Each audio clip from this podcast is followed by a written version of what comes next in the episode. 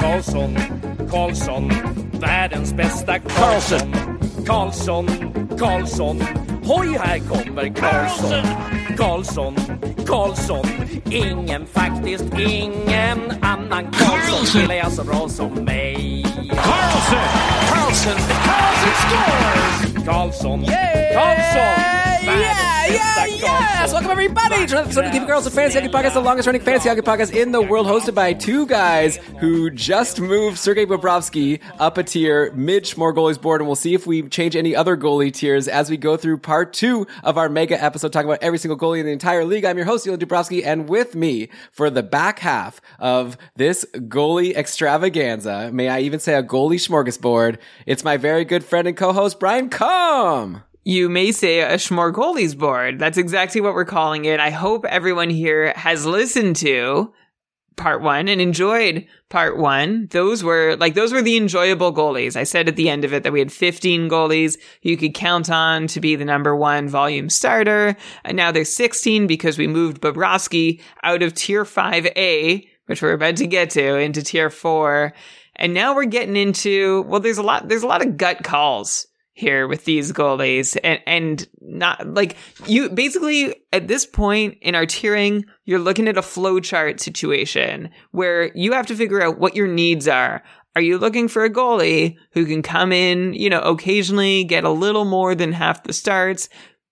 Be a decent shot to play well. Is that good? Low volume decent shot to play well? Or would you like a high volume goalie who is a wild card for whether or not they're actually going to play well? Like these are goalies who are still going to play a lot of games, but any given night, uh, based on recent performances, we have no idea what we can reliably expect from them. So these are the choices you're making at this point in our tiering experience for Schmork Goalies board. Yeah, so that's why we've split tier five into two tiers because I don't want to necessarily compare and say that I'd rather have Carter Hart or Jeremy Swayman. It's like if you want more starts, probably Hart. If you want better games, probably Swayman. So that's why we split them up into 5A for the 1As, but that have a backup who's going to play a lot, not even a backup like a 1B. And then 5B are going to be our remaining volume starters who were scared to death about. I think at this point in your draft, you probably want to have one of these other goalies, by the way. You probably want a guy from tier one to tier four that you can sort of depend on to play a lot and be decent. If you waited this long, you're taking some swings and it could really work out for you. There's a lot of guys who are in tiers one to four that haven't been in the past, and people got really lucky to land on them. But you also have that risk of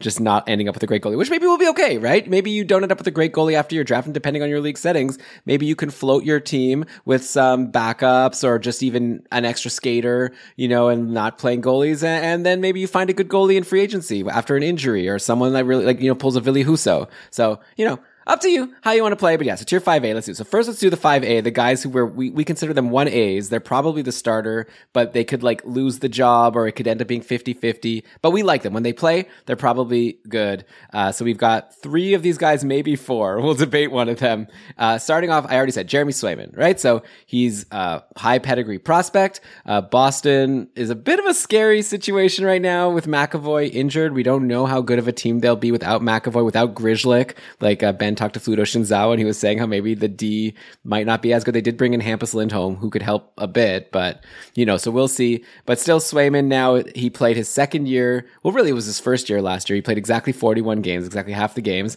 He had a 914 save percentage. He's only 23 years old. High pe- again, like I said, high pedigree guy. We expect him to only get better as he ages and has more experience. So I think he's a solid bet, high ceiling, but of course Linus Ullmark is there, who we'll get to in a later tier. I think Swayman will pay a little bit more, but I also don't like they're paying Ullmark a lot of money not to just play Swayman all the time, right? So that's the type of guy we're talking about here in 5A. Uh, next up, uh, Husso, who I just talked about as being last year's breakout star. Detroit signed into a contract, and we're going to see now if Husso can live up to what he did for the majority of last year. He kind of fell off a little bit at the end, wasn't amazing in the playoffs, but Detroit still decided to give him uh, three years at 4.75 mil. And uh, yeah, he's going to be sharing the net now with Alex Nedeljkovic, who was, you know, like Brian said, basically average. So if Husso can be above average, then he'll earn more starts and he's like making more money. So I expect him to be the starter. I also kind of hope that Detroit will be a bit of a better team next year. You know, they made all these splashes, including Husso and then including David Perron, including Andrew Copp. Uh, you know, hopefully Jakub Vrana is finally healthy. Like we expected this team should be better, right? So hopefully that's going to be a good situation for their goalie and uh, Ville Husso. Yes, we'll see what he can do uh, so that's why we have him in 5A. And then again, like Brian said, it's a bit of gut calls because we don't know. We'll learn more in camp. And like I said uh, in part one, we're going to potentially make some changes to Schmore Goalies Board, our tiers here, which by the way are available, keepingkarlsson.com slash goalies, or they will be available by the time you listen to this episode. For people watching live, it's not there yet.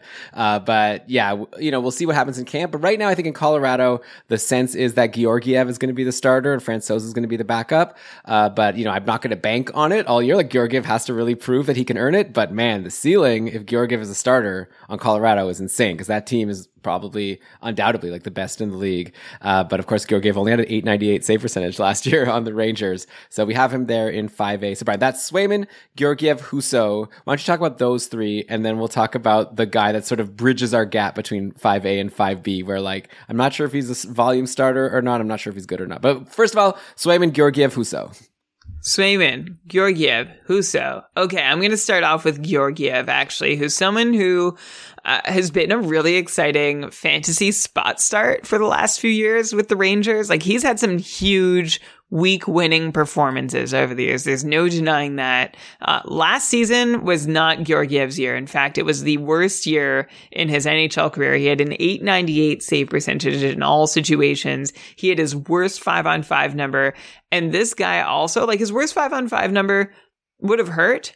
He wouldn't be sub 900 though. The reason he's sub 900 is because Georgiev had a shorthanded save percentage of 844. That's like a league worst number. His expected number was 897. I mean, compare that with who was I talking about? Jarry and Andersen, who had like 928 and 935.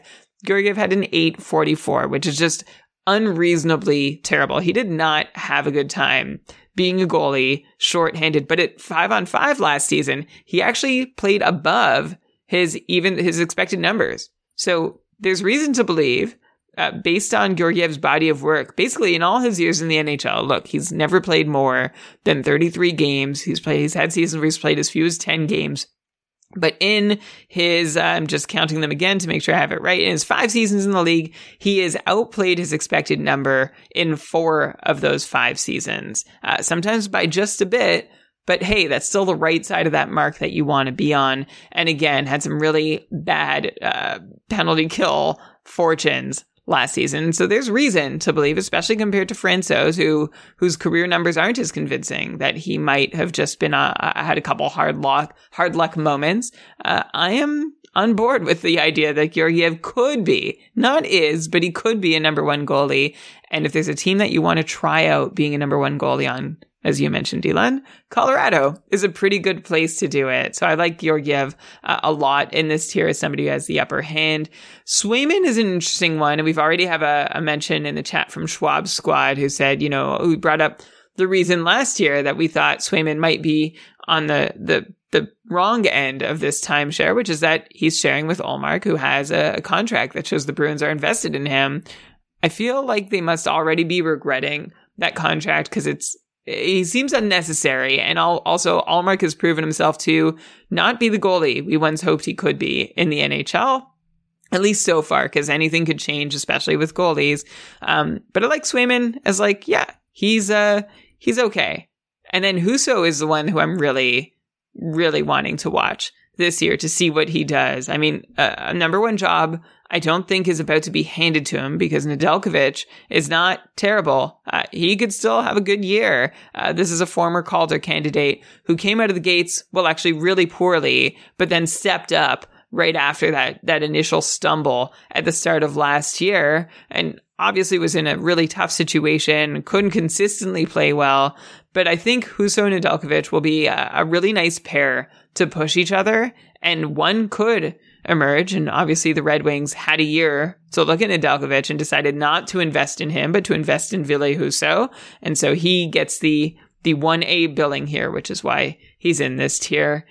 And then I don't know, Elon, you want to get to Matt Murray now as being like this like shape shifting goalie who is just impossible. Like I, I'm giving up on Matt Murray and not in terms of like I'm giving up he's never going to be good. I'm just giving up trying to guess what in the world is going to happen between figuring out his health status and the quality of his play. It all just seems to change with the direction of the wind. And I can't. Like I'm just going to be honest, I can't. Like this guy has had good years. This guy has had bad years. This guy has had healthy runs. This guy has had unhealthy runs. Uh, he's not, he's going to a new team. He's going to a really freaking good new team. And there is the chance that Matt Murray can be a star goalie on a loaded Toronto team. To do that, he'd have to be healthy, which he hasn't done consistently for a while, and have to play well, which he hasn't done consistently for a while. But we've seen him put it all together enough times to know it's possible. But I have no way to predict whether he's actually going to be able to do that. So I'm just going to say I know he can. I don't know if he will. Yeah, I feel like I would consider him 5B in terms of like a goalie who can play a lot, but I'm scared of. I'm definitely scared of him. That's for sure. But like Toronto would love it, right? If he is healthy and if he is proves that he's worth it, they'd love to play him as a starter and show that they made a smart move acquiring his contract, right? Like I think the Leafs would be very happy for Murray to be like not crazy volume, you know, but to be a clear starting goalie in their system and have Samsonov be the backup at least for next year. But uh, yeah, it's who knows. So I don't even know if we could talk about it anymore. But like the the ceiling is there. If you could get him late enough in your drafts, like unbelievable upside because he could be the starting goalie on the Leafs. I think the Leafs want him to be their starting goalie. And you know, if you're if you're drafting him, make sure you're in a league that has a decent number of IR spots because you may need to use it once in a while on Murray. But okay, so after him, we've got four goalies who are maybe the remaining like sure starters that we didn't cover in part one of this show. But like, do you really like? I, it's too hard for me to actually recommend drafting this player as a starter. Like, they could be a volume starter, but they could get injured or they could just be terrible. But here they are, starting off. Carter Hart. Okay. One time we thought he could be like an up and coming, one of the top goalies to draft in fantasy. Philly had that good year a couple years ago where it was looking like they were on their way up to be like this like up and coming team. And then like everything has just totally fallen apart. Now going into next year, like Giroux is gone now. Couturier is back. Like, I don't know. Like, uh, unfortunately that whole Ryan Ellis thing really hasn't worked out for them. They needed that number one defenseman. They got him and then he got injured right away and it's looking like he's not going to play at least to start the year. They do have Tony DeAngelo. We'll see if he helps. Uh, at the end of the day, though, and also Carter Hart hasn't been able to stay healthy, you know, very well, and and he hasn't done that great. Like last year, he was actually better than the year before. Like he had a 906 save percentage, uh, which is like very different than that abysmal 2020 21 season, which we don't even need to talk about again. That was crazy. There was COVID, and there's all these excuses. Uh, so yeah, like I think like they'd like to for him to be the starter. I bet you a lot of listeners don't even know who the backup is right now. I'll, I'll throw the name at you. Uh, people take take three seconds to try to guess it before I just tell you. Uh, it's someone named Felix Sandstrom, who, according to Cap Friendly and from everything I'm seeing, is right now going to start the season as the backup. Obviously, there might be a battle in camp, and we'll see. But like all that to say, it seems like Carter Hart has the potential to be a volume guy, but you know, on a scary team, and also he hasn't been doing that well himself. So you know, that, there's a risk. Uh, next up, the, the next three guys, they're all going to be similar, right? So John Gibson on Anaheim. Like, okay, like I, lo- it's such a waste because Anaheim has that amazing off day schedule. We had that show, Brian, where we talked about the schedules. And if people haven't listened to that, if you're just like getting into fantasy now, you know, you took the summer off, you wanted to come back, a more goalies board kind of, you know, signifies that it's time to really get into fantasy. Go back and listen to that episode that we did where we analyzed the schedule because that'll be really helpful for you next year. And Anaheim has all those off day games. So if you have like two other starting goalies for your two goalie spots, you could draft Gibson late in your draft and get most of his games because on those days where your other two starters are playing, Gibson will likely not be playing and then he'll be playing, you know, on a Wednesday as one of the few goalies playing. So it's a good situation, but he's has, and he, at one point we thought he was one of the better goalies in the league, but he just can't put it together for a full year. Every once in a while, he goes on runs where he looks really good, usually at the start of the year and it falls apart. And like Anaheim's not looking that much better. Yeah, they brought in Klingberg. They have a really exciting decor like coming up in the future once they get Mintyukov and Zellweger and you know Drysdale gets older. Like they could be like one of the top defensive teams in a little while, but for now, It's not that case. So uh, it could be another rough year for Gibson, but who knows? Maybe this is the year. Maybe like having Zegras a year older as like a superstar, like just helps push this team forward. Like there's always the potential that Gibson could finally like get back to being that great goalie we used to think he is. Uh, but it's a risk. But there's a starter. Then we've got Philip Grubauer over on Seattle. So we all know what happened last year. He played a lot. Even when he stunk, he still played a lot. So the plan is for Grubauer to be the starter. And now with Chris Driedger injured, eh, I'd expect they brought they brought in Martin Jones. I, I assume if their plan is to be successful, it's not to play Martin Jones a lot. I think it's for Grubauer to find the game that he had in previous years in Colorado and Washington. So we'll see. He's, I think he's going to be a volume guy, and I think we've seen that he's going to have a lot of leash. So that's really good. But at the end of the day, an 89 save percentage, he's not helping you very often. And then finally, Jake Allen. Got to put him here, right? Like big injury risk. Like he just because Montreal will probably run him into the ground like they did last year because the other option is Sam Montembeault or maybe they bring in Cayden Primeau. But I think the plan with the announcement that Carey Price might not play at all next year or maybe even ever again, uh, yeah, Jake Allen now becomes a likely volume guy that's going to play a lot, and he was okay last year. Uh, you know, in, in in spite of being on such a terrible team, like we all remember how terrible the Habs were at the start. We expect the Habs to be maybe a little better next year. So yeah, I think that Allen could be a dark horse, especially if you get him like super late in your draft and if your league benefits volume like the Cupful does. He could be good, but again, could be a disaster. So there we go, Brian. Tier 5B, maybe Matt Murray, and then Carter Hart, John Gibson, Grubauer, and Jake Allen. All right, let's play the game again. Of these four goalies, I'm not counting Matt Murray because he's like floating in the middle here. Uh, of Hart, Gibson, Grubauer, and Jake Allen, who outplayed their expected save percentage mm. at hmm. five on five. Okay, I think only one. I think Jake Allen, right? Because he probably was, had because su- he probably had such a low expected one to start. it probably wasn't a hard bar to clear. Uh, you are correct on both counts. He had the lowest expected Fenwick save percentage, but that means his his work his job was hard. I don't think that means it's easier to clear. Um, just because the team in front of you has given up so many high danger chances.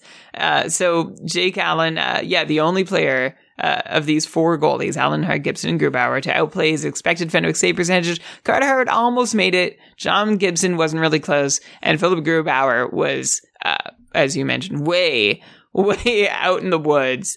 Uh, I really like Grubauer as a bounce back candidate. In fact, all four of these guys could be bounce back candidates. The, the one I actually have never really believed in as an NHL goalie is Jake Allen. And ironically enough, he was the best of the bunch last year. Uh, but Carter Hart, like, he's close to putting it together. His challenge is going to be doing it behind that Philly team. I don't think there's going to be a ton of wins to be had. I think goals against average could be rocky. Uh, but hopefully Carter Hart can put together some decent save percentage outings. But it's still hopeful at this point because we haven't seen him really put it all together.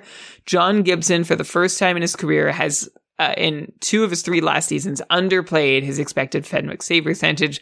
Before this moment, it was very rare for John Gibson to underplay his expected Fenwick save percentage. Uh, he was the lone shining light on some bad Ducks teams. He was a great shining light on some decent Ducks teams. And now uh, he, just as the Ducks are turning the corner in a rebuild, he is flailing and unable to find his game. So I wonder I feel like he'd be a really good trade candidate for another team to be able to pick up and like give a fresh start to.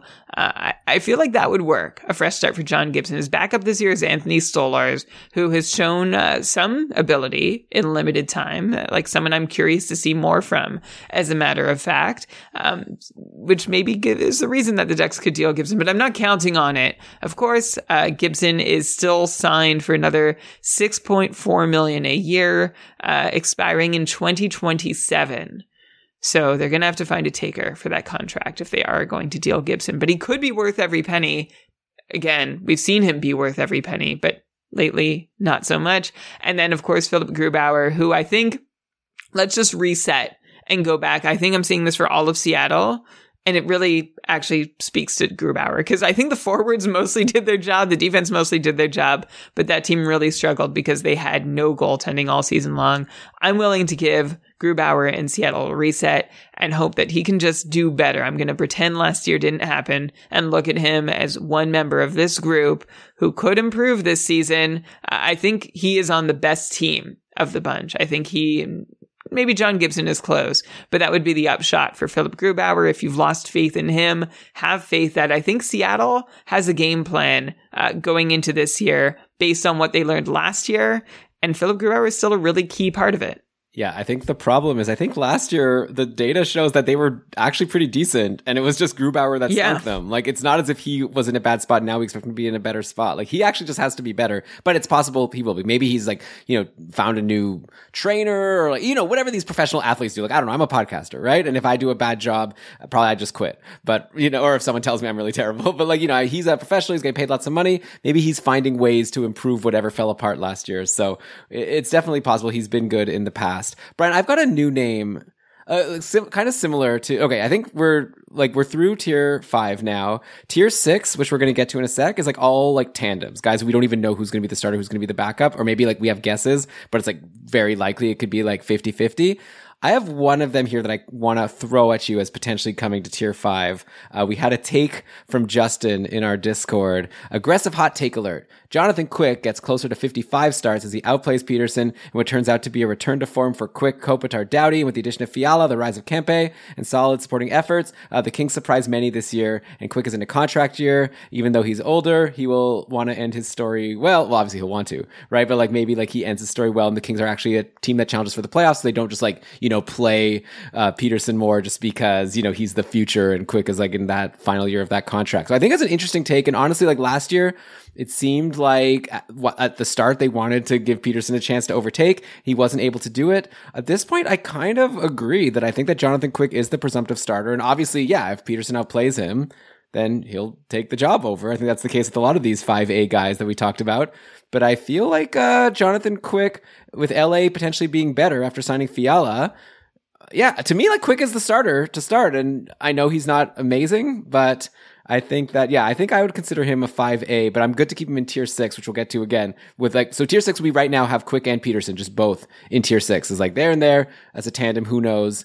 I'm kind of feeling like I think that we know that Quick is the starter, so I'd want to maybe consider him in five A. But tell me what you think. I'm okay to yeah, yeah, no, I don't think so. I think last year was the first year, uh, like the previous three years before this past season, Jonathan Quick had not had played below his expected Fenwick save percentage. He's going to be 37 in January, and I'm not really seeing like a reborn, renewed quick. I think he played well, uh, better than we've seen him play in some time, but I've seen three bad years coming into this one. And of course, you could say, well, there was a COVID, like COVID affected.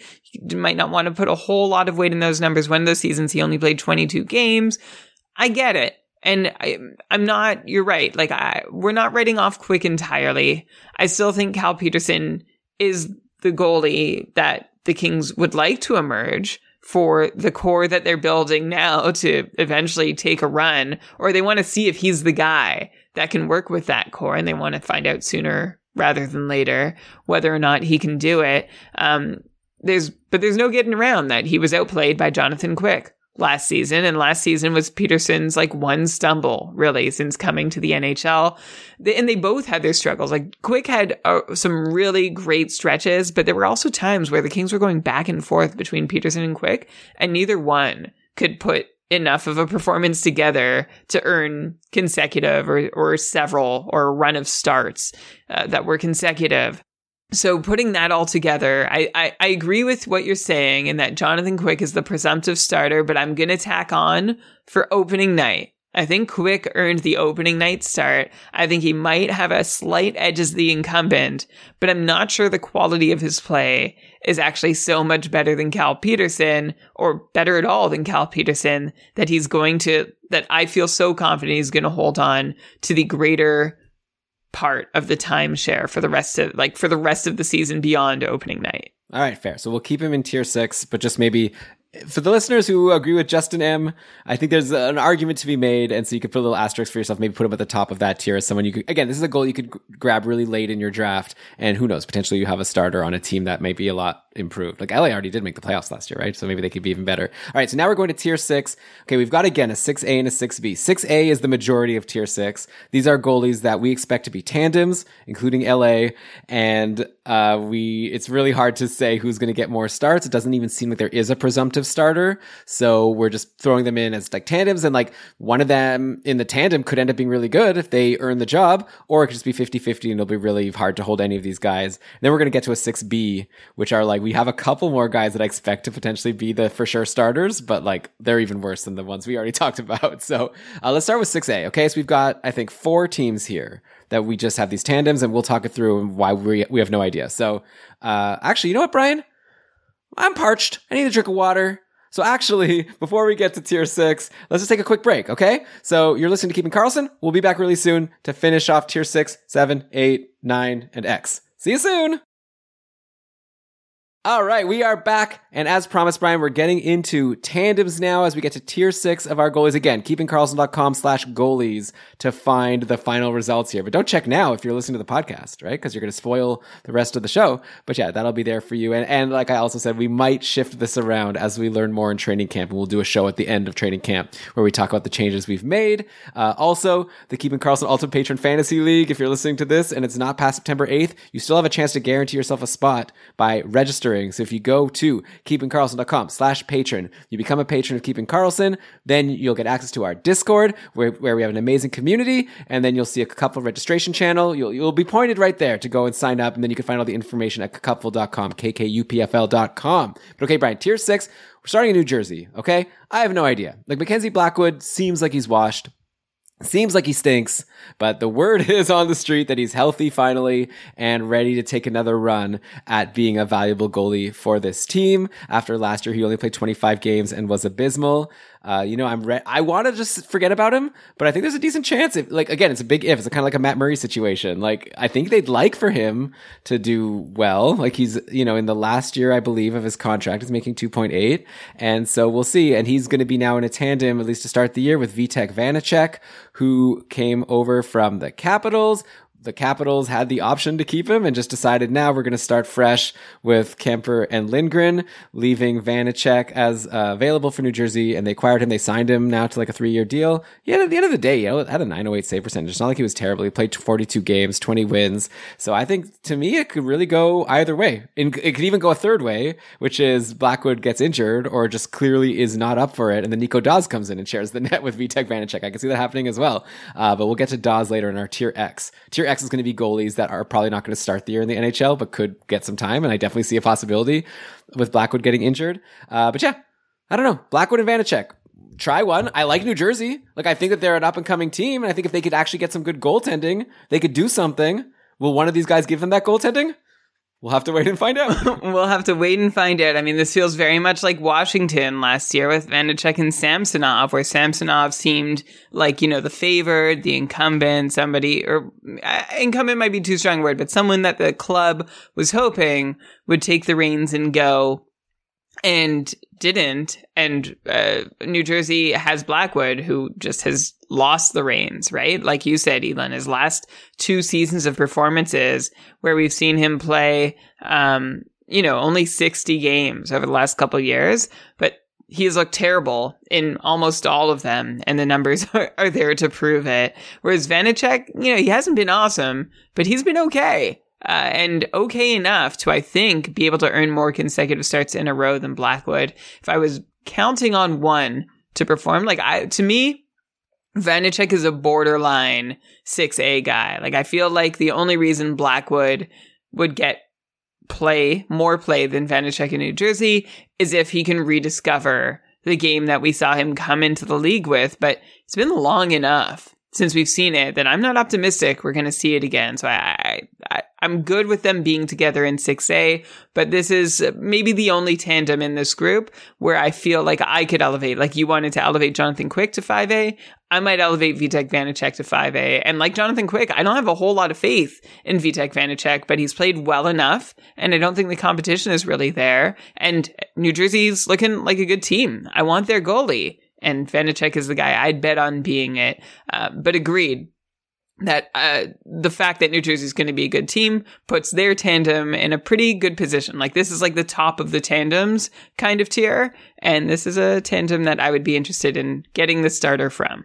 Yeah, except that they both might stink. But like Blackwood was good. Like that just in 2019-20, before COVID, before we knew about all that messiness, he had a 915 save percentage in 47 games, coming off a rookie year where he played 23 games at a 918. Like Blackwood was looking good. And it's not like so so long ago, but just these last two years, complete disasters. So I think it could really go either way. Uh, Brian's putting his chip on Vanecek. Next up, we got the Sens. Okay, uh, I was really excited about Anton Forsberg. I thought it was going to be Forsberg and Murray to start the year, and Murray would flame out like usual, and then Forsberg Forsberg would end up being a volume starter and continue to be an MVP for whoever drafts him, like he was for me in the couple at the end of last year. Uh, but the Sens decided to trade away Matt Murray, get that contract off their books, and instead they brought in Cam Talbot, who has only one year left on his contract from Minnesota. Uh, and now we get into a situation where Forsberg was great last year. Talbot was not as great, only a 9-11 save percentage. And also Talbot was playing on a cushier team. Like Schwab's uh, squad. Another hot take that he gave us to share on the show is he predicts Forsberg will play 50 plus games. And he said Talbot leaving the cushy, well protected wild. People forget he was almost out of the league after that stint in Calgary and playoff performance. So yeah, there's, we'll have to see what Talbot can do now on the Sens. He's also not, you know, the youngest goalie in the league at this point. He's like well into his 30s. He's actually 35 years old. I don't know if people realize how up there Cam Talbot is. And by the way, you know, when we're calling like Fleury and Talbot old, like I'm going to turn 40 soon. So, you know, I'm not shaming anyone for their age, but uh, for NHLers, these guys are up there. Uh, so yeah, I could really see it going either way for the Sens. Like Schwab Squad has his opinion. I feel like you can make an argument that the Sens traded for Talbot because they want him to be the starter. Probably at the end of the day, I could see it just totally being a 50-50 and I don't know. We'll see. I don't know. so, anyways, yeah, I think it, I, I also Ottawa, like New Jersey, seems to be on the up. Obviously, after this exciting offseason they had, so uh, I would be interested in having if one of them gets injured, well, then in that case, maybe Mads Sogaard or someone comes up and then it's still a 50 50 with whoever else is there. Like, if there was a volume starter on Ottawa, I'd be very interested in that goalie. I was really high on Forsberg as like a sleeper for this year until they brought in Talbot. And now I just feel like, eh, I don't know. I, I just really think they're going to maybe split starts at the end of the day.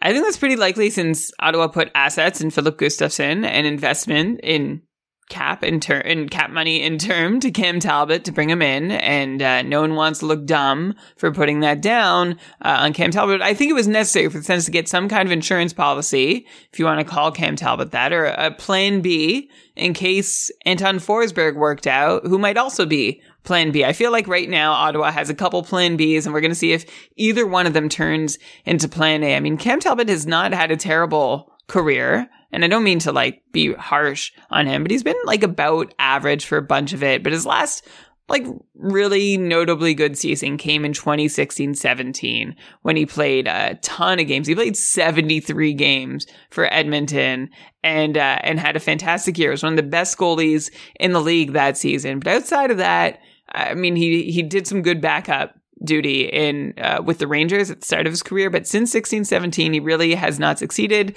That said, uh, he's been with Edmonton, Philadelphia, Calgary, Minnesota, and now Ottawa. So moving around a lot, it's got to shake a guy up to play behind so many different teams. So we'll see over the course of his contract if he can get comfortable starting this year. But I was reading an Ian Mendes article over at The Athletic where uh, it was a mailbag article and someone asked who starts opening night for the Sens. And Mendes said his best guess was Anton Forsberg because he had led that organization through the woods last season or out of the woods last year by putting together really the first stretch of quality play in his entire career. Remember, he played a few years in North America before taking a break for a couple seasons, uh, came back in 2019 20, uh, and had another, like, unremarkable seat. Like, he played three games, played terribly, then played eight games for Ottawa in his first year with the team. Played not very well. And then last season, 46 games, uh, and played well in them. Uh, and Ottawa liked what they saw. And I think uh, Mendes' interpretation was, yeah, they're going to give him the opening night start to, as like a thank you. You earned this with your play last year. And then it's going to be an open competition for starts from there. And I, I think it's going to be like play well and you can stay sort of thing. I feel like DJ Smith in Ottawa isn't going to want necessarily enforce a time split between them if they're both playing well. I think it's going to be a competition. If you can hold the net, you get to hold the net. And if you're not cutting it, we're going to try the other guy. Um, so I, I, I, think it's, and similar to what you said about New Jersey, Elon, and you said it about Ottawa too. This is a team that could be on the up So I would like to have their goalie. I'm going to say the same thing about New Jersey. Be great to have their goalie. I don't know who it's going to be, but I might draft the tandem if I can get them cheaply enough and then drop the guy who's looking less likely to start the majority of games. Yeah, I think between those two teams, New Jersey's more likely to have one goalie emerge, in my opinion. I feel like in Ottawa, it just feels to me like a ba- back and forth, like regardless, almost. Like obviously Ian Mendes has his opinion. Like just seems like they have two guys who they like, and they're going to want to play them both half the games to me. So I just feel like it's less likely you could draft the Ottawa tandem. I think you're going to end up being stuck with a tandem. My opinion, we'll wait and see how it goes. I, I think that makes sense, and I think that speaks honestly. I think the difference is what like there's nobody that we're as down on in the Ottawa tandem as we are on Blackwood. Well, yeah, Right? well, and Vanecek. Like, I just feel like one of them might have the opportunity to take over as a starter because the other one will stink, and then also maybe one of them has something to show. So, yeah. Uh, there was one more team here that we have the tandem that we're putting here in Tier Six A is the San Jose Sharks. So another non-playoff team. Maybe they're not as much looking like a team on the up and up, but hey, William Eklund is coming. Who knows what they can do? Uh, and finally, last year was their first year without having to worry about Martin Jones in a long while. And you know, James Reimer came in, and while yeah, he wasn't uh, insane, like he only had a 9-11 save percentage, but you know what? Compared to what Martin Jones was doing, that was like an all-star for the Sharks. Like that was a godsend to finally have a goalie that they could somewhat rely on to play well. And honestly, Reimer was even doing better to start. Like if you recall, Adin Hill just couldn't stay healthy, and Reimer ended up just having to play like so many games. They, like the coach didn't want Bugner, didn't want to put in Sawchenko ever, so they just like kept on playing Reimer. And so I wonder if maybe that affected his numbers. Maybe he would have done better if he didn't have to play so many games in a row during that stretch when Hill was injured. Uh, at the end of the day, he comes in and like I would be expecting him to be the starter, except for like at the end of last season, they traded away their really uh, good emerging young defenseman in Jake Middleton to get Kaapo Kahkonen from Minnesota. And Kahkonen came in and was insane, right? Like he wasn't doing that well on the Stars, which is I guess why they decided to give up on him as a potential goalie of the future, especially since they have Wallstedt. But he came to San Jose. He had a couple rough starts right off the bat, uh, but after that, he like ended the year on a torrid run. He was if you look at his game log, it's like every game is a save percentage like 920 or higher for the most part. Like Kahkonen really ended strong. And I think the Sharks feel confident in him. They traded away Adin Hill now to Vegas, who we'll get to. I have no idea who's going to be the starter in Vegas. Uh, but yeah, we've got now Kahkonen and Reimer. I could easily see Kahkonen falling back to, you know, not being as great like he was last year for most of the time in Minnesota, but he's only 26. I think the Sharks would love for him to emerge. And also I think could see James Reimer I, I, yeah, I, it's a. I, I could make arguments on either side. Like Reimer's in the last year of his contract. He could get traded. If the Sharks stink and then it turns out that they're not in the playoff hunt, like they're probably going to trade Reimer at the deadline to a team that needs a goalie that probably has an injury or something. And that could be good for Reimer or bad for Reimer. So it's really hard to say. That would be a reason, by the way, for them to showcase him and play him more. So yeah, at the end of the day, Brian, I don't know if you have an opinion. Honestly, for me, it's a total coin flip and it might just be 50 50 again. This is when I had to check my assumptions on because I was going into Schmorgoli's board thinking that James Reimer was going to be the starter and had the upper hand. Kaapo had had a really uneven season in Minnesota, had blown a lot of opportunities that uh, kind of suggested that he, you know, like he had he had the chance to step up in Minnesota and overtake Cam Talbot, and he never quite could. I held him on my fantasy rosters long enough, waiting for that to happen uh, before eventually dropping him. But then, yeah, he had 932 save percentage over his last eight games of the season in San Jose. And then I also take a look at James Reimer, and he was also not as great as I thought he was last season. Um, and beyond not being great at five on five, he was incredible short-handed. Okay, he as bad as Georgiev was short-handed. Uh, James Reimer was that good. He had a 952 short-handed Fenwick save percentage, which is out of this world. That's compared to the expected 899 number. So that's insane. That's really not supposed to happen. It was like a league best uh, short-handed save save percentage number, and that is something that I think floated James Reimer that we can't expect to return. So yeah, I'm gonna agree with you, Elon, that this is a tandem. I think both goalies have a pretty equal chance at taking games from one another. And it might be a season though where we see a changing of the guard. If Kaapo Kahkonen can string enough games together like we saw him do at the end of last season, he might be able to uh, eventually take that number one job from James Reimer. But of course, James Reimer has proven himself to be a decent goalie more often than not. So again, like we're talking about all these tandems where both guys can emerge and both guys could falter. And that's just where we're at in tier 6A. All right. So with that, Brian, let's go to tier 6B. We still have a couple starters that it's like I'm not touching, or if I'm touching, it's like really late. Uh, so, but this will finally end the starters. You know, in five B we had Carter Hart, John Gibson, Grubauer, and Jake Allen, and maybe Matt Murray. Now we're throwing in in six B Petr Mrazek, who I guess is the starter on Chicago. Who's the backup on Chicago? Alex Stalock, I think, and he hasn't played in a million years except for one game last year where he was terrible. So I don't like clearly they're tanking. Uh, Mrazek was really bad last year. Like the Leafs had to do everything they can to get him out of the picture. Uh, he had an 888 save percentage, couldn't stay healthy, only played 20 games. So like I'm not interested at all, but I guess a goalie that plays games has value in fantasies. I don't know, Brian, if you could think of any like silver lining. I know you used to like Mrazek. Uh, then we have an Arizona, Karel Vejmelka who last year really emerged as a almost volume starter, right? He played 52 games.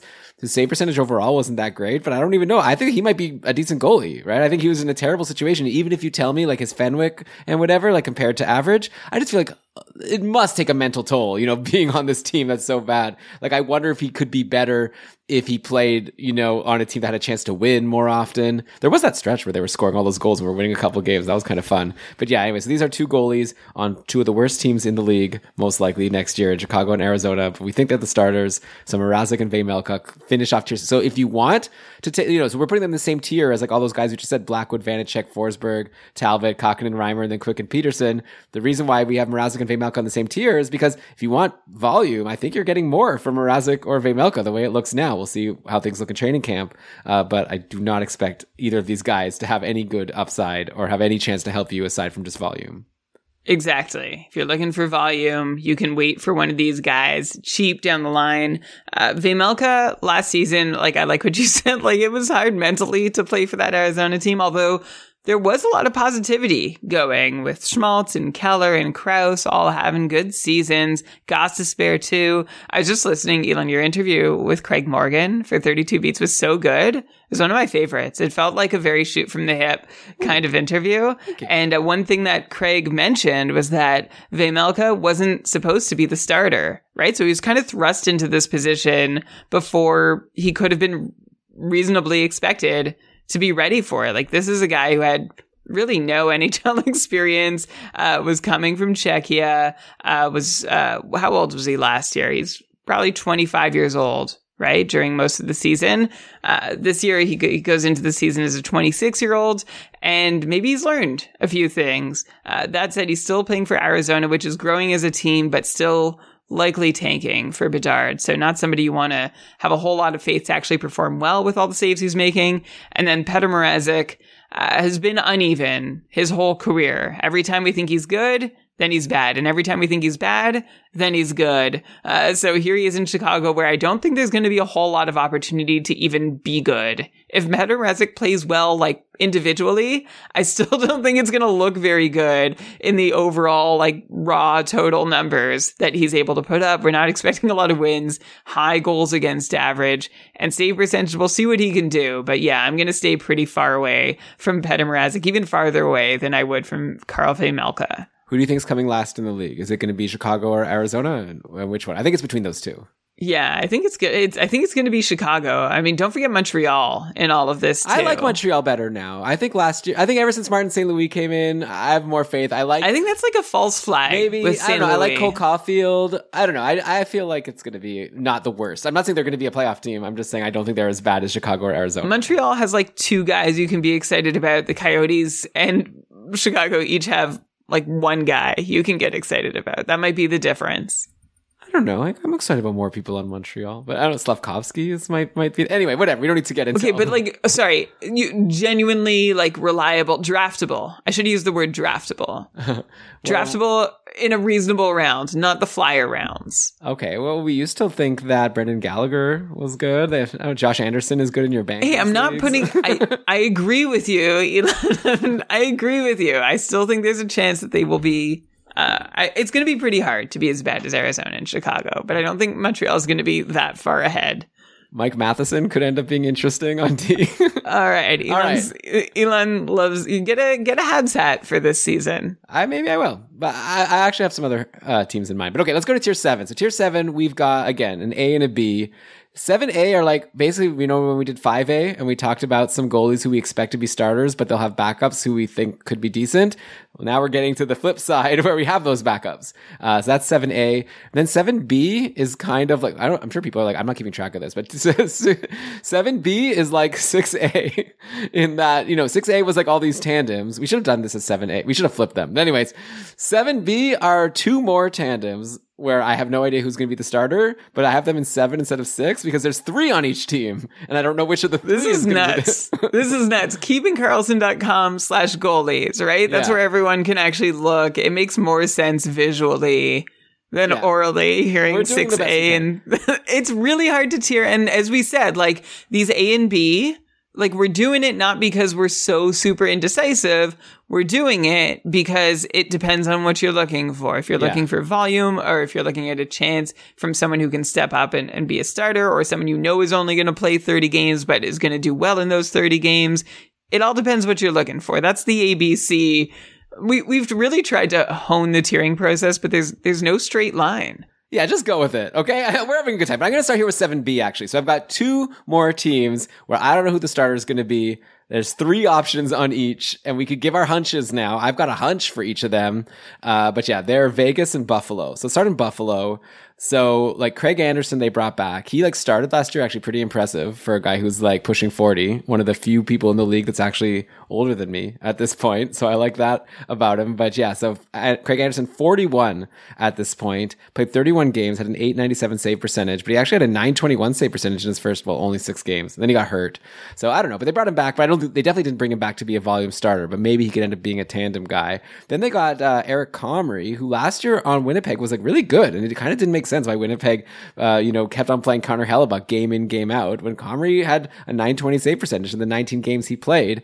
So if anything, my pick is going to be Comrie. Then I guess a dark horse here is Ukko-Pekka Luukkonen, who's minors eligible. They signed him to a two year contract and the first year is a two way contract. So you would think, and again, Buffalo's another team that potentially could be not a playoff team and maybe hoping to get a high draft pick next year one last time. So, you know, maybe even if Luukkonen is better than like a Craig Anderson, maybe it's just smarter to keep him in the minors and, you know, let him get some experience there since he's the one who's minors eligible without having to go through waivers. Uh, but, you know, he played only nine games last year and they got injured, unfortunately, but he had a 917 save percentage. It looks like, like if Luukkonen makes the team or if he gets there at some point because of an injury, I think he has the upside to be really great.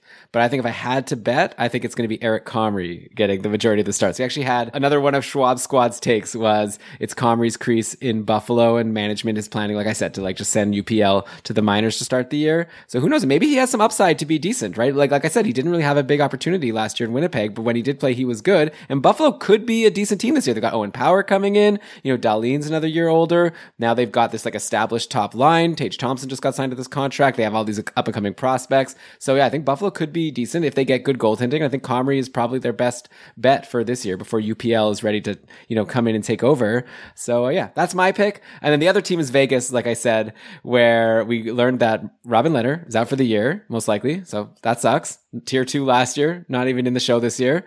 Uh, and then they've got Laurent Brossoit, who's still injured, I think, but could be back pretty soon, uh, which we thought would open the door for Logan Thompson to just be like a really good sneaky pick in drafts because he's, you know, a guy who has looked really good in the minors and was also good in Vegas when he came up last year, 914 save percentage in his 19 games. But now Vegas went ahead and made things complicated. They traded for Adin Hill, who, you know, also has not. Boo. I, like, I'm so, I'm mad because they made it complicated. That was my first response to the trade. Was like, oh God. Like things were, like, and I don't think this necessarily makes them any better than they were before, too. It just makes it harder to figure out who's going to be their starter. I'm sorry to interject, but I was like genuinely mad for the complexity it added to my own like fantasy life. I mean, I think it does make them better just because Brossoit's injured, and I don't think they wanted to go with Hutchinson, who or whoever was the next option. Uh, but yeah, Hill, who knows? He, like at one point, we thought he had upside there in Arizona, and then in San Jose, you did. Well, okay, I did. I still think he does. You know, like he's had injury issues. I'd like to see what he can do if given an opportunity, but I think Logan Thompson's really good. But the thing is, kind of like with Buffalo, with Ukko-Pekka Thompson's the one who's minors eligible, right? So it's very possible if Brossoit is healthy that Brossoit and Hill are uh, the, you know, goalies on the team and Thompson's in the mind. But the only thing is, I think that Brossoit and Hill aren't good, and like Vegas wants to be good, so it's very tricky to predict. I don't even know where to start. But I think if Thompson makes the team, he's the guy I like the best. So I'm going to pick Thompson and Eric Comrie. But of the six of them, I think my pick is Eric Comrie as the one most likely to play the most games. But yeah, what do you think about these situations in Vegas and Buffalo for tier seven B? So interesting, Elon. So you don't want Ukko-Pekka Luukkonen because he could be sent down, but you're still going to take Thompson, even though he has the same feature in his contract. Yeah. Well, I guess Brossoit's injured, so I feel like at least to start the year, Thompson might be He'll there. be out. Yeah, that's fair. Um, yeah, th- this is tough. Vegas, I don't know. I- am going to actually go back to Buffalo to start because I actually found um, a couple interesting pieces about Eric Comrie. Thanks to Schwab Squad for bringing up Comrie. Like when the comment was made, because I've been like since last year, I've been like, yeah, UPL. Like he's ready. He's going to take over. It's going to be great.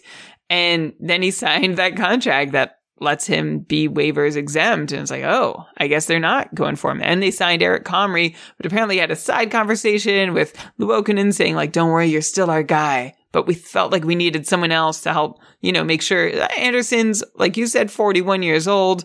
Uh, that's a tough way to be healthy by being like I can barely get out of bed and I'm not an NHL goalie and I'm not 41 years old. So like big ups to Craig Anderson for all that he's able to do.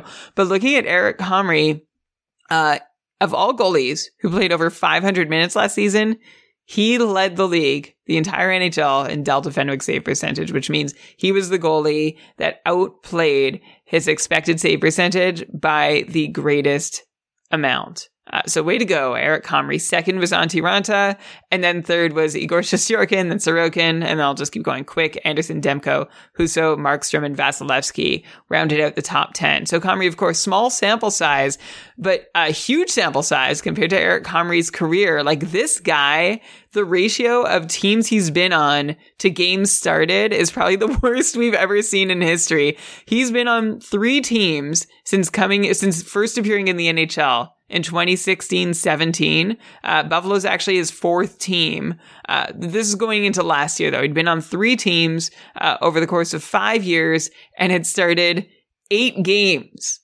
That's brutal. And if you include like all the waivers transactions with him, it, it's even more crazy how active he is on paper, but not on an actual NHL score sheet or appearing in games. Like he played one game as a 21 year old, three games in his age 22 season, uh, one game in his age 23, two games in his age 24 season, one game with New Jersey in his age 25 season. And finally, he started 16 games with Winnipeg last year and uh, played really well 920 save percentage 63% quality starts and as i said he did better than any other nhl goalie last season who'd played above 500 5 on 5 minutes in playing above his expected fenwick save percentage so there might be something there.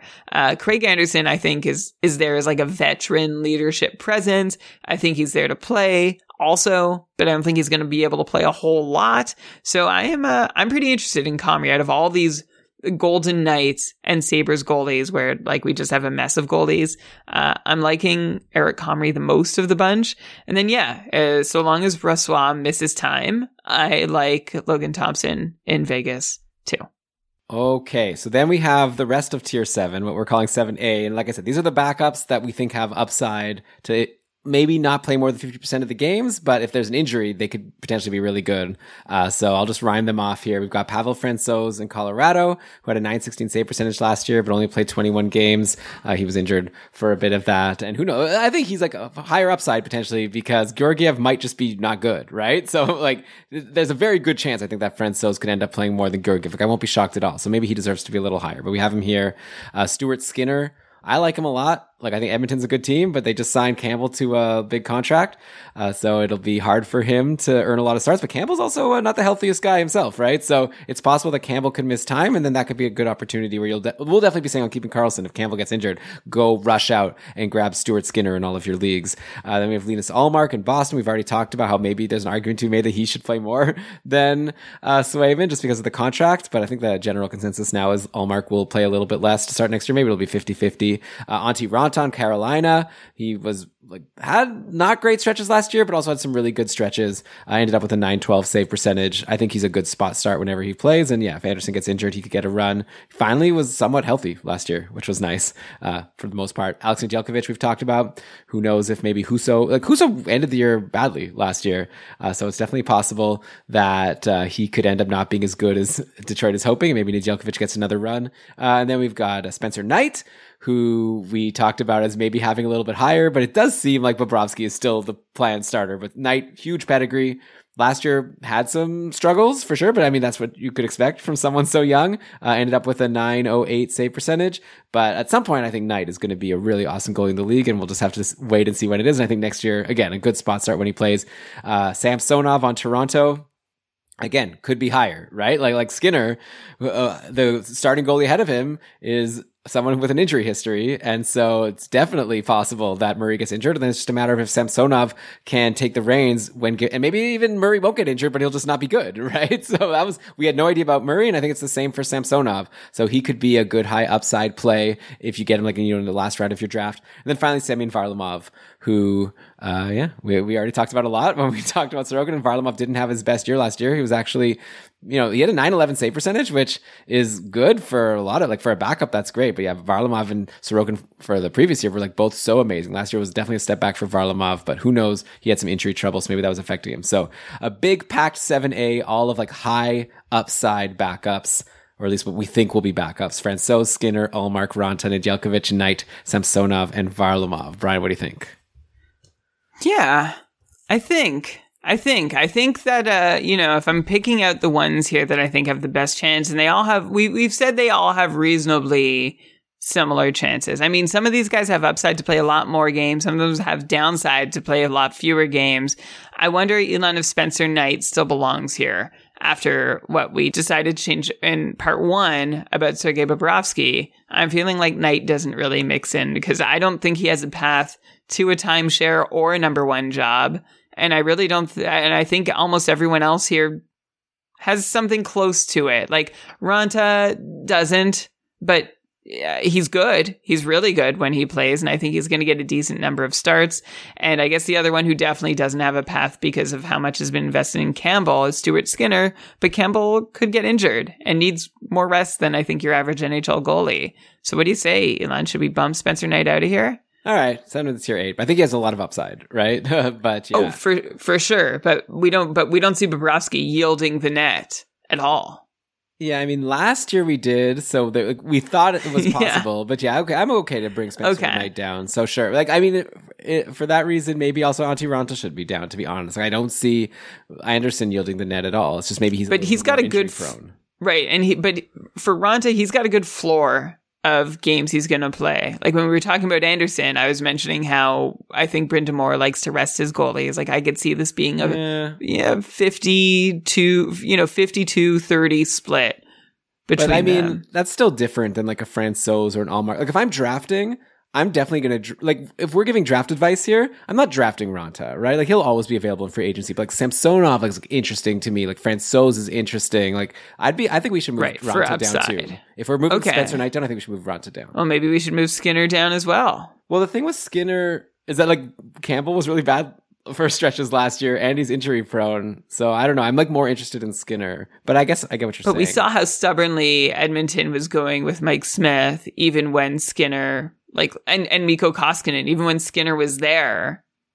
All right, fine. Let's move them. Skinner down. I don't care. Okay. But now we're gonna have to like maybe split these guys up with our tier eight guys who now uh... like these guys better. But okay, we'll get there when we get there. All right. Okay, but Francouz, Ullmark, Nedeljkovic, uh, Samsonov, and Varlamov. I, this makes sense to me as a group of goalies who are not slated to be a number one or the top of a timeshare, but could play well in the time they get, and there is a path to them taking on more games or winning a 1A job or, or, competing regularly through the year. Um, I don't have a whole lot to say about either one of them. I mean, all these guys uh, haven't impressed us so far. Like Francouz has been okay. I know we've thought that there's some really big upside there, but he hasn't really shown uh, a step towards reaching it yet.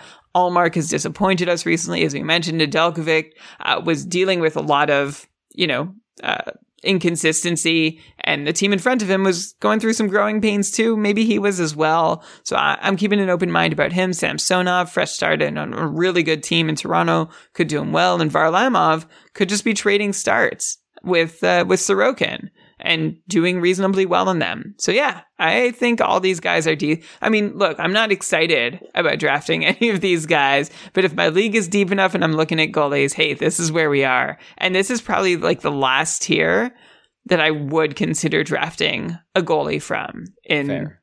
like in a reasonably deep draft. Like it has to be super deep to go beyond this group of goalies in your draft. Okay, but we still do have now tier 8 and tier 9. Let's just end it here with I'm going to go through all the guys and we'll just say for each one, tier eight are like backups who I think are somewhat interesting, at least a little bit. And then tier nine is like backups who like I have no interest in. Like I can't even imagine us talking about them on the show unless like the starter gets injured. So to start off tier eight, so how about Brian? As I go through it, let me know if you think anyone should be like in a different spot or whatever. We'll just go through all of them. Stuart Skinner, we just put here. I'm not putting him any lower. Uh, Spencer Knight and Antti Raanta. Okay, so they start tier eight now. Like interesting backups because we already were potentially going to have them higher. Okay, Charlie Lindgren on Washington. He was played five games last year. was incredible. 958 save percentage. Yeah, they brought in Kuemper, but Kuemper has some injury issues once in a while. Lindgren had those great five games, so I'm interested. This is just a quick test of like interested or totally bored. So are, are, are we are we in agreement on Lindgren? Interested. All right, Spencer Martin on Vancouver. Very similar situation. He only played six games last year, but he had a 950 save percentage. I don't know. Demko's a volume starter for sure, but I'm just, I guess I'm a little interested in Spencer Martin, how well he did in his few games. You're interested. And one of the reasons you're interested goes back to what we said in part one about how uh, we saw these volume starters, these tier two guys, Demko, Saros, uh, like struggle with down the stretch in the final months of the season. And maybe part of working around that struggle is starting the backups a little bit more through the season. We'll see if, if coaches make any adjustments. And if they do, we'll get to see more of Spencer Martin. Uh, I'm interested to see if uh, if Vancouver and Nashville, etc., do shift that workload to give their backups a little more time on the ice. Yeah. Okay. Then we have Stolarz in Anaheim, who you said like he actually played a decent amount, 28 games last year, 917 save percentage. Gibson continues to be not good, so I'm definitely interested in him. Interested. Okay. Martin Jones. Like, look, Martin Jones sucks. But Grubauer really sucked last year, and so, and also I shouldn't say sucks, right? These are like professional goalies that are amazing at their at what they do. Like it's amazing to make the NHL. Like don't get me wrong, but anyways, I think Martin Jones, like if Grubauer continues to be bad, maybe Martin Jones starts playing more. Like I think of all these like tier eight guys, Martin Jones might have the best chance to play the most games. He played thirty five last year in Philly. Yeah, he might. He still has not had an even reasonably good season for five years and for most of his career. So I'm not that interested in Martin Jones, except for the fact that, hey, he could get to play behind uh, what's a pretty solid Seattle team. I, I, I would be surprised if he plays better than Grubauer. Like, I'm really believing that last year was a total fluke for Grubauer. But hey, if Grubauer is uh, playing as poorly as he was last year, that does open the door for Martin Jones to start for a decent Seattle team, which makes me kind of interested. Yeah, I mean, I like Carter Hart better than Grubauer, I think, and Jones still got to play 35 games last year for Philly, for what it's worth. Okay, uh, Scott Wedgewood in Dallas. Like, look, like we're excited about Oettinger, but also we gave reasons why maybe he's not ready for a big volume starters workload. We'll have to wait and see. And next in line is Scott Wedgewood, and he actually was pretty solid for stretches last year. He was on a bunch of teams, but he ended up in Dallas and was uh, was good there. So yeah, nine ten save percentage overall. I'm somewhat interested. I don't know. not crazy interested. I'd be okay to move him to tier nine if you want, but what do you think? Are you interested or no? Compared to the tier nine guys, uh, I am interested. Like, I think he's about, he's, he's in tier eight because he's had a, a, reasonably good track record of being a backup goalie and maybe Oettinger struggles and we don't know yet if Dallas is going to let him play out of that struggle or if it's going to be like, Hey, how about you sit for a bit? Let Wedgewood get in. Let's work on your game and then we'll throw you back in when we think you're ready. So without knowing that, uh, I'm curious to see what Wedgewood, uh, how many games Wedgewood can get in. Yeah. Okay. Casey DeSmith. I mean, I don't know. I guess I'm not that interested, but I'm not that interested Let's either. move him down to tier nine. Okay, get out. But tier nine is like tier Not nine is like do not touch. Like Casey DeSmith, I would touch. Oh, tier so- nine, so we're putting him back in tier eight. yeah. I mean, Mm-hmm. like we're not about to split tier eight into A and B, uh, but tier eight is still the guys that like I would. Hey, if I'm spot starting, I would think about them. Tier nine are the guys that even if they spot start. I'm like pretty nervous about bringing them, like burning a move to bring them on. Okay, all right. So next up, Kevin Lankinen. I'm interested. Like, I maybe it's wishful thinking I'm to have in my dynasty. Like, I think- Yeah, I think I think you're seeing this through uh, through manager colored glasses here. hey, look, he had a good run in Chicago, and then they played him too much, and he couldn't handle it. And Chicago was terrible last year, and it's just like now he's on an amazing defensive. team. Maybe amazing isn't the right word, but you know, like Nashville's a much better defensive team. Also, Saros, we like we discussed, really got run down at the end of last year and was bad at the end. So similar to like a Spencer Martin situation, I think it's worth it for them to give Lankinen a shot to show that he can be not like a like a backup that plays 35 games, but maybe plays 25, 30 games. And, and I think he could be decent when he plays. I'm curious to see what he does when he I- plays. I think you're overrating that first season he had in Chicago, where he had like a really great run and then was never good again for the rest of the season. Like he was like totally unreliable. And then last year he was even worse. And uh, now he's going to Nashville, who I don't think is like a, a top tier defensive team.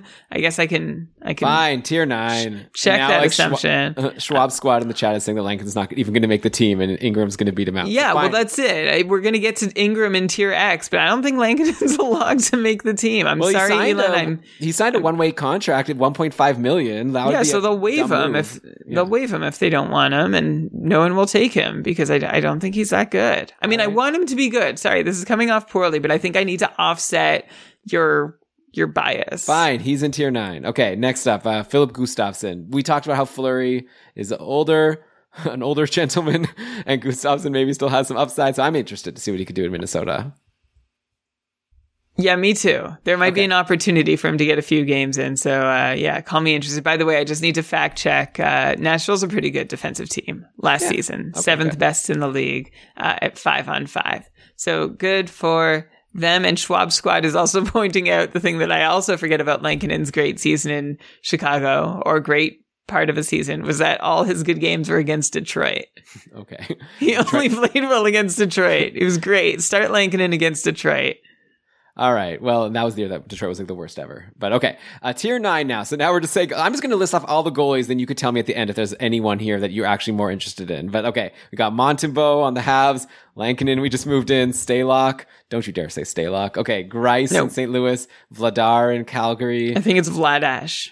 Vladash in Calgary. I apologize. Uh, Sandstrom in Philly. Brian Elliott. Brian Elliott's still around. Good for him. In Tampa. David Rittich in Winnipeg. Halak. I'm saying the teams because people might not know which teams these players are on. Uh, Halak on the Rangers. Korpisalo in Columbus. Khudobin on Dallas. I don't even know if he'll make the. He probably won't even make the team. I should probably. We should probably put him in tier X because I think that it's Wedgewood and then maybe. Yeah. Yeah. Okay. I'm putting. Well, I think he'll make the team and sit in the press box. Like Dallas has this issue with managing the goalies on their roster. They're not very good at it. They just have excess goalies all the time. Right. Okay. Well, I'm putting him in X. Okay. What? Who's next here? Halak on the Rangers. I don't know. I guess uh, we had uh, some takes that he might play more, but uh, what? Gillies.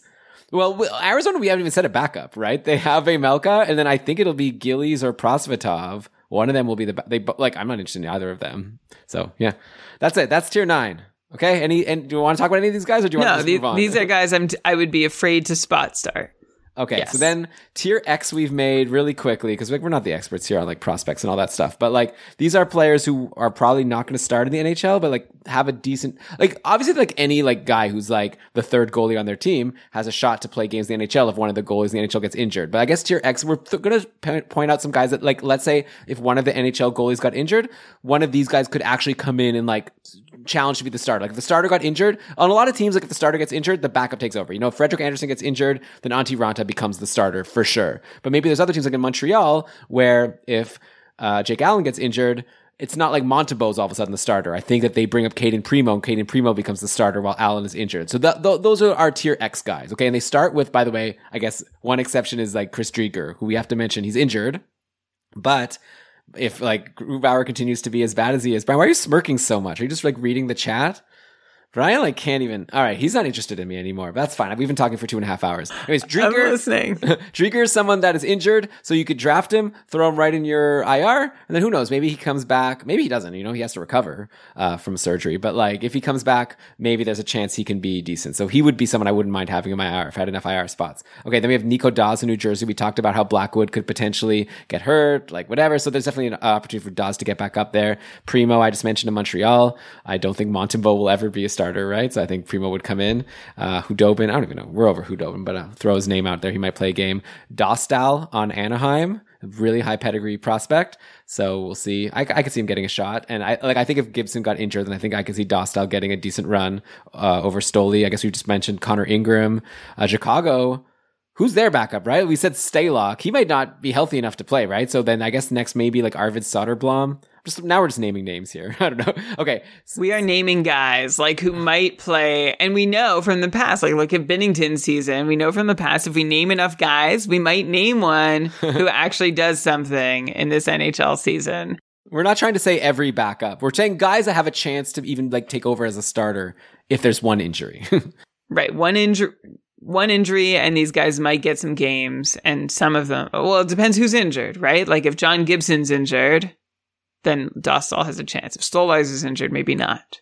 Okay. I think if Stolarz is injured, then fine. Like, I definitely think Soderblom could be better than Mrazek. Like, I think he's worth coming up and doing something because Mrazek, I don't, I don't have any faith in. Uh, we've got Joel Hofer on St. Louis. I think that, like, if Binnington gets injured, I don't think all of a sudden Thomas Greispies is becoming a volume goalie, right? So maybe that would be an opportunity for Hofer. Kochetkov on Carolina, even though I just said actually that. But the thing with, okay, the thing with Carolina is both of their goalies are injury prone, right? So it's very possible that Andersen and Raanta could get injured and then Kochetkov would be the default. Uh, Tarasov on Columbus. Yeah, I think that he's probably better than Korpisalo at this point. Uh, Sogaard on Ottawa. Uh, can then, okay, then we have tier Z. Here's two goalies that aren't going to play, but I just want to say their names one last time. Carey Price and Robin Lehner. Hopefully we see them in the league again sometime, but you never know. All right. Both former goalies in tier one or on the doorstep of tier one at, at moments in their careers. And uh, yeah, get well soon to both of them. Uh, I, I, I guess you're not pausing for me to comment on any of the goalies No, in I'm tier done. X. I'm done talking actually. So you can say anything you want about tier X or tier Z. I'm done. Okay, here are the tier X goalies that I'm interested in seeing in NHL action the most. Okay, like there might be some upside that I, I'd, I'd love to see. I'd like to see Chris Driedger. I'd like to see Nico Daws. I'd like to see Lukas Dostal. I'd like to see Connor Ingram, and I'd like to see Daniil Tarasov. And then I'll also put Soderblom and Sogaard on the list too. That's most of tier X. I left out a few guys, uh, but I'd like to see them. That's all I'm saying. Tier X. All right, so I think we've probably done a decent enough job of naming most of the goalies that will play next year. Obviously, we could still name some more third stringers. But yeah, this has been a blast, Brian. Uh, hopefully, people have enjoyed part two of this mega episode of this Keeping Karlsson tradition, where we go through every single goalie in the league, and we're Hang on. hang Stop on. the presses. Oh my god. uh, Adam in the chat wants to know if uh, asks, did I miss Kallgren? So what? He's the third stringer on Toronto.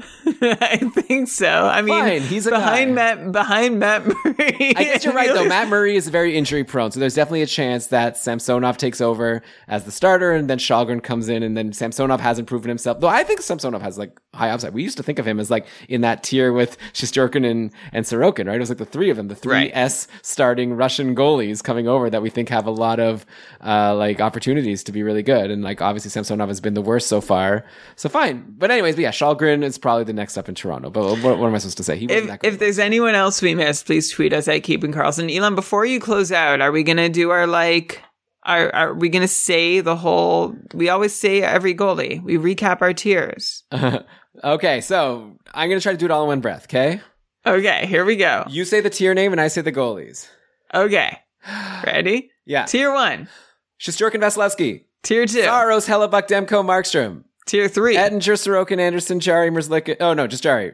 uh, tier four. Merzlikin's Fleury, Kuemper, Binnington, Bobrovsky, Campbell, Tier 5A, Swayman, Georgiev, Husso, Murray, maybe Murray, 5B, Hart, Gibson, Grubauer, Allen, 6A. Blackwood, Vanecek, Forsberg, Talbot, Kahkonen, Reimer, Quick, Petersen. You sound like you took a breath. Sorry, 6B, I did. Mrazek, Vejmelka. 7A, Francouz, Ullmark, Nedeljkovic, Samsonov, Varlamov, Hill. Oh, that's it for 7A. 7B, Hill, Brossoit, Thompson, Luukkonen, Anderson, Comrie. This has not been the smoothest recap. Uh, tier eight. Go to keepingkarlsson.com slash goalies. All right, I think we're good. Okay. Oh, come on. okay. Skinner, Knight, Raanta, Lindgren, Martin, Stolarz, Jones, Wedgewood, DeSmith, Gustavsson, Tier nine. Montevo, Lankinen, Stalock, Greiss, Vladar, Sandstrom, Sandstrom. I don't even know what song I'm singing. Elliott, Rittich, Halak, Korpisalo, Gillies, Prosvetov. If anybody wants to put this to music, either Elon's voice or themselves, that would be great. And then tier X is Driedger, Daws, Primeau, Khudobin, Dostal, Ingram, Soderblom, Hofer, Kochetkov, Tarasov, and Sogaard. And finally, tier Z, Carey Price and Robin Lehner. Yes. Okay. Thanks everyone for listening. Hope you enjoyed the show. If you have thoughts on our tiers, we'd love to hear your thoughts. Come chat with us on Discord. Let us know in the episode discussion channel. Uh, tweet at us at Keeping Karlsson. We'd love a five star review on iTunes. This is like the start of the season, right? So this is our chance to ask you to help us to rise the ranks a little bit, maybe get some more listeners. I know you don't want to like tell people in your league. Fine. Uh, but if you want to help us out, we wouldn't mind. You could become a patron of Keeping Karlsson. You know, not only do you get access to the couple, which I think, I guess we've talked enough about at this point. We'd love you to join the league. You only have a few days left before the deadline. Uh, join our community. Also, you know what? Like underrated benefit of being a patron of Keeping Karlsson is you're helping to support a podcast that you listen to, and that's like a nice thing to do because we're putting a lot of work into it. And if you want to throw us a beer, like not even anymore, but like you know a, a cheap beer for one of us to have once a month, you know, we would appreciate it. Okay. So consider it. Keepingkarlsson.com slash patron. And yeah, definitely if you want to play in the couple, you got to do that soon to guarantee your spot. Maybe after the eighth, if you're listening to this and it's after the eighth, we might still be able, to get you in, but you'll join the wait list. And then it'll basically be, we'll try to fill as many tiers as we can, but it's not as much, it's not a guarantee anymore. But okay. Uh, with that, Brian, let's do the outro music. Let's get out of here. We're done part two of a mega episode. So uh, why don't you let people know what you used for researching this show and say your goodbyes? All right, this episode of the Keeping Karlsson Fantasy Hockey Podcast was presented by Dobber Hockey and powered by our patrons, including our brand newest super supporter, Fred. Welcome, Fred. And Aaron, you're also a new super supporter, so thank you very much. I actually uh, hung out with Aaron a little while ago. I bought him a beer. As a super, if you become a super supporter and we hang out, I will buy you a beer too. Hey. Uh, Tyler, Andrea, Tom, Derek, David, Robin, Patty, uh, also superly supporting our podcast. Thank you so much. Uh, also, thanks to our couple coordinator, Kevin A. Bear, and our brand new team of co commissions who are looking sweet with their hot pink names over on our Discord server. Welcome to our new zebra on our mod team in our Discord server, Shams, who uh, you know as uh, being one of the editors and curators of all the game day Twitter accounts we have, which you can find at gamedaytweets.com. Thanks, Andrea, for running the daily patron rankings, which are still going. There's so many people doing so many great things. Thanks to you all. Um, you can follow Ben and Lewis, who are kind enough to retweet a lot of the things we say and have their own fun things to say on Twitter at ShortShiftsKK. And the season debut of Short Shifts is coming, probably in like a month, but it's coming, so get ready. Logo art by BrandonWeeb.com, outro music by Pat Roach, and this show was researched with help from Dobber Hockey, Frozen Tools, Natural Stat Trick, Evolving Hockey, Cap Friendly, The Athletic, HockeyGoalies.org, Hockey Reference, Hockey Viz, Hockey Database, Elite Prospects, and NBC Sports Edge. You started saying the references like slowly and then sped up. I wonder if that means something. I just, uh, I was actually trying to pick out specifically the ones I used, and then I realized that I still used them all, even though we were just talking about goalies. Well, unfortunately, Brian, I'm gonna have to call BS on you because NBC Sports Edge has stopped the update. Oh, I didn't use NBC Sports Edge. You're right. I just figured you did. Oh, Uh, I'm sad. injury There's- news. now I'm I, I've got CBS Sports player news as like the whatever. I just basically use Shams retweets at Game Day News NHL at this point, but I still like having those player profiles. So if someone has a good replacement for what used to be Roto World and is now NBC, Uh, Roto World was the best. it's all the same, right? I just need a site where I can see the news and little write up. I like those. But anyways, all right, great job as always, Brian. Hope everyone enjoyed the show. We'll be back at you with more content next week and all throughout September. So make sure you're subscribed on Apple Podcasts or Spotify, wherever you get your shows. You're not going to want to miss any of the good stuff we've got coming to get you prepared to dominate your fantasy leagues. Until then, while you get prepared to dominate, remember to be friendly and do everything you can to make sure that fantasy hockey is for everyone.